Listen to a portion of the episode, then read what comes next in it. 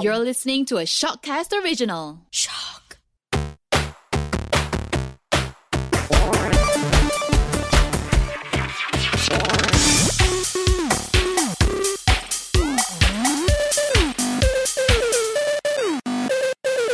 Welcome to TinyPod, where we talk about video games, social media, and tech-related topics so that you can learn the insights and our thoughts about the current developments of IT scene. I'm Zero Aiden, and joining with me is Nav Games and our producer, Kat. Thanks for having me, buddy. Hello, everyone. So today we are going to end this season with going back a little bit and see what is the really cool technologies that has been done over 2020. What is your favorite tech release over 2020? PlayStation 5, 100%. PlayStation 5 is one of the really hype-up... was the most hype thing for the entire year. Do you remember the first time they actually came out with the first poster and the first video introducing PlayStation 5, all the games at launch, Spider-Man Miles Morales, for example. Mm-hmm. Oh my god, the amount of hype that created. Sony was at the top of the food chain as a company for the longest period of time there. I like how your favorite tech launch is something that you can't even get yet. I know, it's so sad. I hope that everybody who's listening to this in the future actually can get their hands on the PlayStation 5. So what about you, Kat? Rip, I don't have one. That's my favorite would definitely be RTX 30 series. There's a lot of really cool things that you can do because I'm a streamer and having a really good cards compared to the 20 series. In fact, I believe the 30 series card is almost the same price as the 20 series card. Correct? Oh yeah, actually at launch, the 30 series cards were actually competitive enough to completely kick their predecessors out of the market. Which is insane. That's one of the really cool launches as well when it comes to RTX 30 series card from NVIDIA. Let's find out all the technologies that's been launched over 2020. Let's talk about Apple's side first. AirPods Max. Oh yeah, that abomination. AirPods Max are a thing, unfortunately, but it is one of the more interesting launches. I would have never thought Apple would have actually taken a step into the high fidelity audio market, for example. So when it comes to AirPods, I always think this in-ear earphones, right? But when AirPods Max came out, it's actually headphones. I generally thought that it's a better version of in-ear earphones. But I think the better version of the in-ear AirPods is the AirPods Pro. Yeah, the AirPods Pros are pretty much phenomenal. I see no flaw in them. Do you have a pair? Yeah, I have a pair. And I really wanted to get one, but there's no tester models in stores. So I can't try it on and I don't dare because the first time I got AirPods, I stood in store for 10 minutes jumping around just to make sure it wouldn't come out in the gym or whatever. All right. That's quite funny because I think the first and second generation of AirPods, it was so easy for them to fall out of your ears. They flop out of my ears every time I shake my head sideways. Now with the AirPods Pros. For me, they didn't. I think because my ears are much smaller in your ears. You're saying I look like an elephant?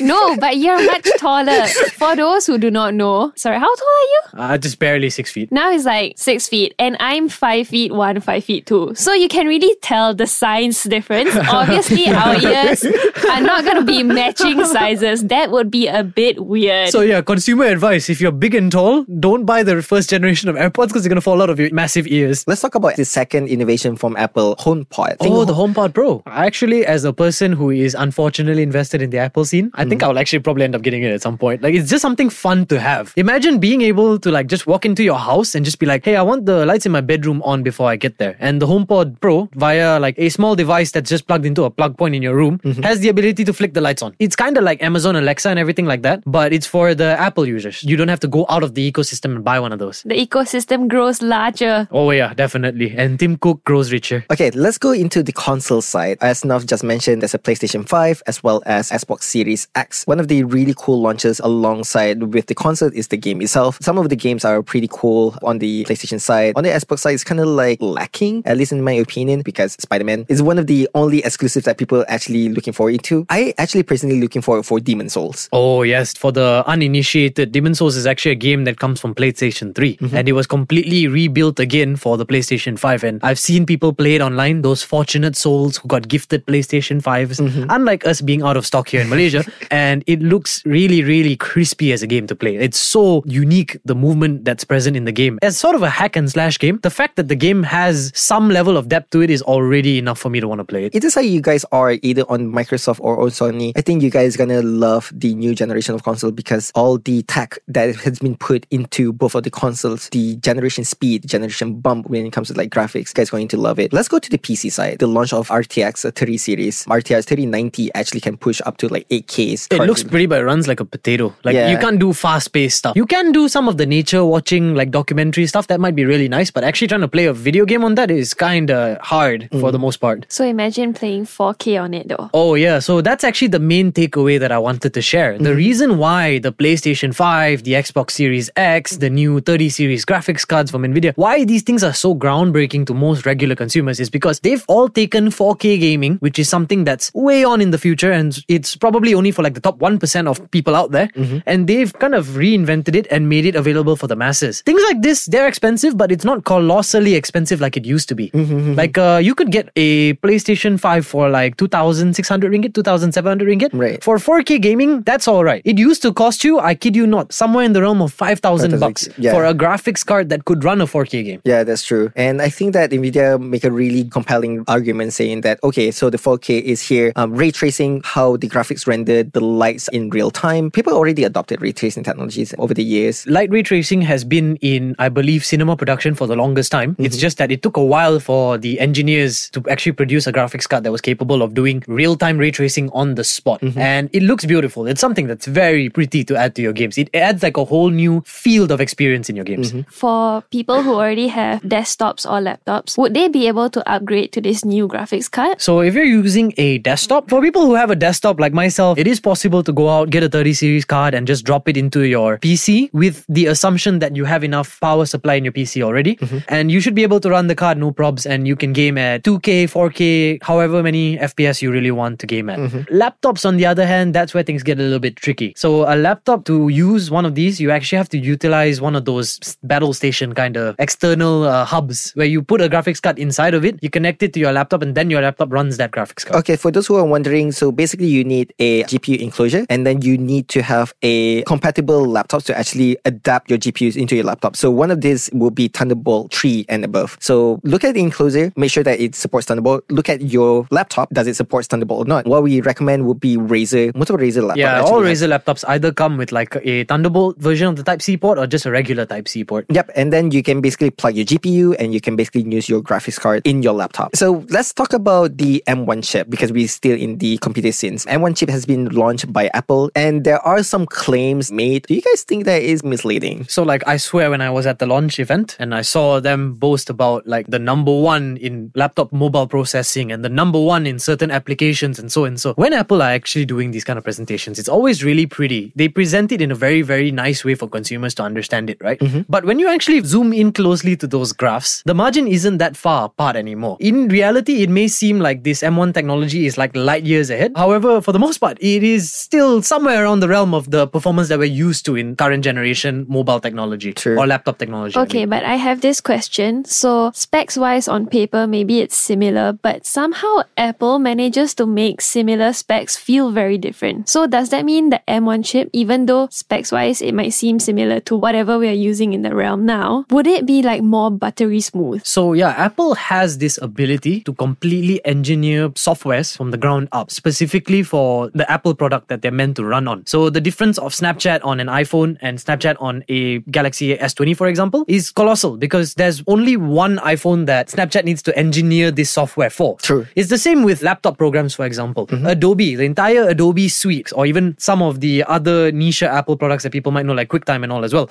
Those are all built from the ground up specifically for these laptops. Yeah. That's why you're going to actually see a bit of a performance gain on the Apple side of things. And actually, what's really cool is they're saying that now desktop applications would be able to be used on iPads and vice versa. Oh, wow. Okay, yeah. Yeah, you can. So the M1 chip allows the ARM processing to actually emulate on the MacBook. You can actually install iPhone applications in your MacBook. So it basically combines those two x64 and ARM's processing into one. And you can basically get Apple or Mac experience as well as iPhone experience on one single machine. Even though they make a really bold claim, but I think that the future is getting there. So actually the M1 chip is like this super fertilizer that they just poured onto their ecosystem. Exactly. Yeah, for the most part. Like people think like this is the be all and all for what Apple's going to produce. Like no.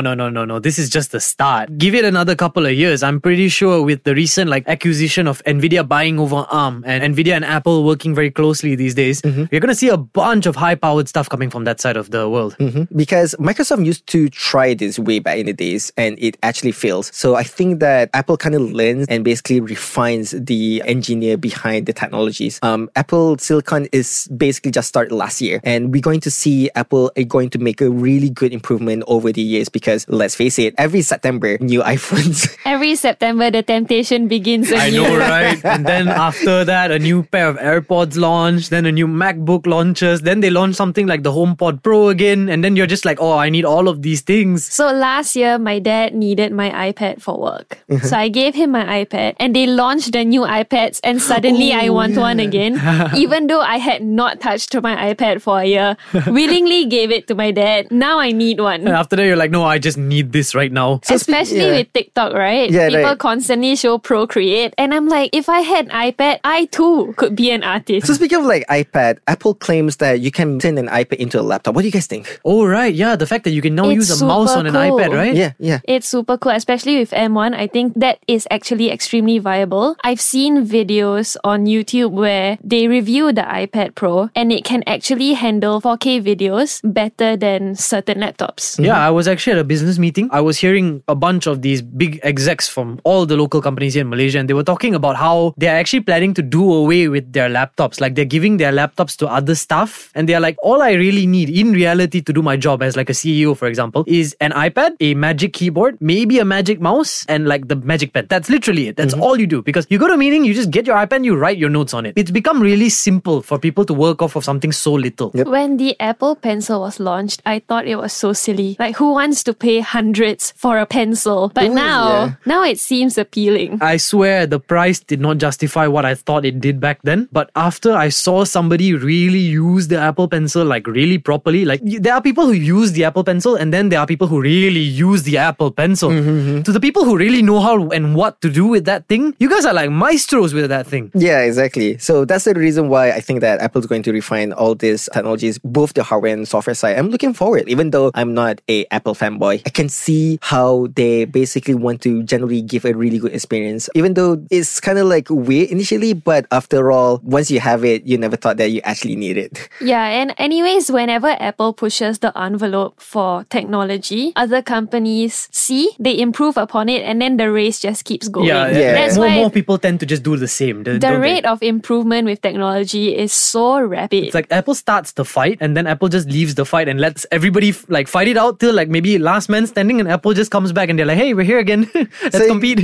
Everyone kind of agrees that Apple basically starts a trend. Yeah, remember the audio jack? I'm still salty over it. I still prefer wired earphones. I think it's annoying that I can't charge and listen to my earphones at the same time. Mm-hmm. But I guess now it's just a part of life. Yeah, let's talk about a little bit of the smartphone side. Last year we got iPhone 12, OnePlus 8T. We also got Samsung Galaxy S20 as well. When it comes to Samsung Galaxy S20, there is a significant like jump when it comes to like the technology behind it. Like, for example, you can actually buy Samsung Buds and you can basically charge at the back of your Samsung phones. I think that the technology of charging phones to phone is going to refine much more smoother as the wireless technology goes on. For example, Apple also tried to implement the MagSafe. We talk a lot about like the Apple ecosystem, right? But what Samsung has been silently doing is they have been silently building an ecosystem of their own. They do. Did you see the video of a guy playing Doom Eternal on his fridge, his Samsung fridge? Oh, right.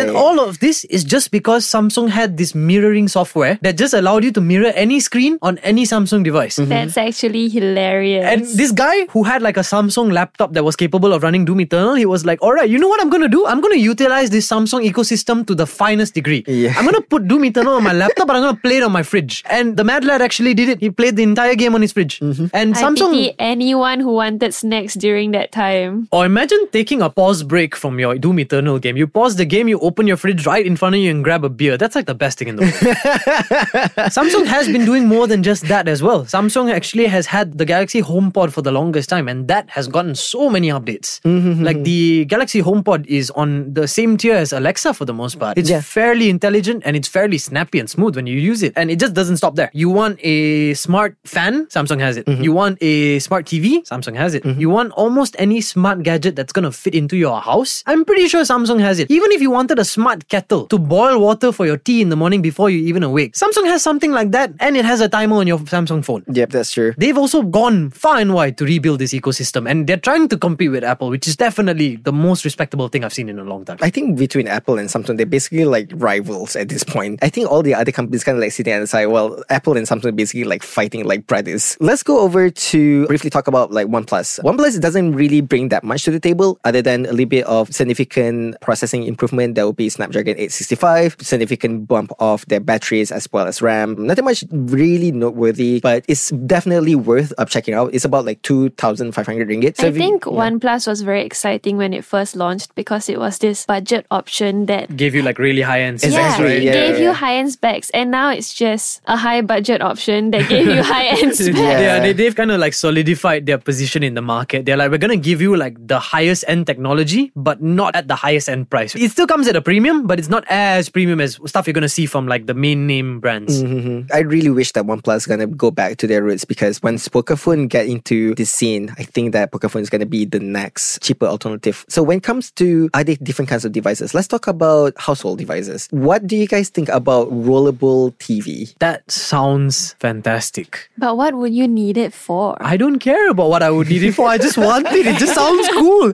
Hey, welcome to my house. Look at my foldable TV. Like, imagine telling someone that. You can bring your TV picnicking. Yeah, exactly. See, good ideas. We need more good ideas like that. So when it comes to like rollable TV, people are starting to get into minimalist design or concept where there's no cables, there's no messy like technologies like in their living rooms. I think that's the reason why LG trying to be like elegant, because you know LG for the most part they make elegant products when it comes to like displays. And I think that when it comes to like rollable TVs, that's when they want to do the rollable smartphones. Actually though, rollable smartphones, I'm just putting this out there, as a female with small pockets, that might actually be useful. Yeah, that could be useful. You don't know you need it until you have it. And when it comes to like TV, talk about like LG for example. Have you guys seen the LG wallpaper? The ultra thin TV. That was super that looks so pretty one. As well. Yeah. When it comes to like LG with their displays, they're getting better and better, and you can basically put it at a wall and you basically feel like you actually put a painting. Is that like when the TVs are on standby mode and they show you paintings instead and it looks like a real painting? Yeah. That's why like I like LG Smart TV for the most part, because the cable itself is also not really that messy. It's just one small strip like on the wall. It's not like a really bulky cables that you always use for your TV. It's super slick. It's super elegant. It's literally like you basically hanging a painting. And it looks minimalist as well. It looks very clean. But again, LG market is not really that big in Malaysia. I'm looking forward for the new Consumer Electronics Showcase. So it basically showcasing all the new technologies that's going to be out for this year, which is 2021. What are the predictions of 2021? So we're definitely going to get bigger TVs. Every single TV company has been chasing this endless barrier of like, I just want to make it bigger and bigger. And like 60 inches, now that's not enough. Make it 80. Oh no, that's still not enough. Make it 120.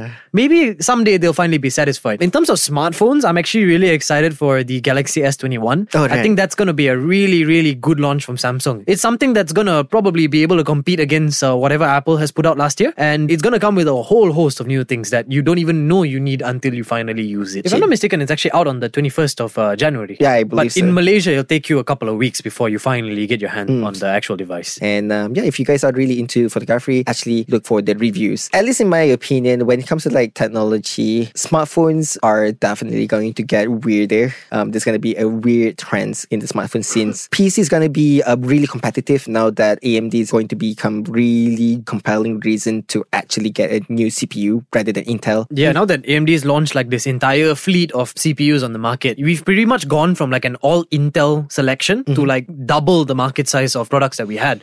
And when you see all that stuff finally move to like laptops, for example, laptops are going to become significantly cheaper and they're going to become much higher performance as well, just because of the fact that AMD CPUs pack a whole load of power for the amount that they're being sold for. Yeah, exactly. And when it comes to like CPU, there's going to be a huge competition between Team Red and Team Blue, and I'm looking forward to it, because for a person who used Intel for the most part, I actually consider going for AMD this time around because of the CPU space. I think that's basically wraps up the technologies on 2020, and I believe that this is going to be the last episode for this season. I am Zero Aiden. You guys can actually follow me on Twitch. That'll be twitch.tv/0_Aiden. And I am Nav Games. You can find me on Twitch, Instagram, Twitter, as well as YouTube at Nav Games. Toodaloo.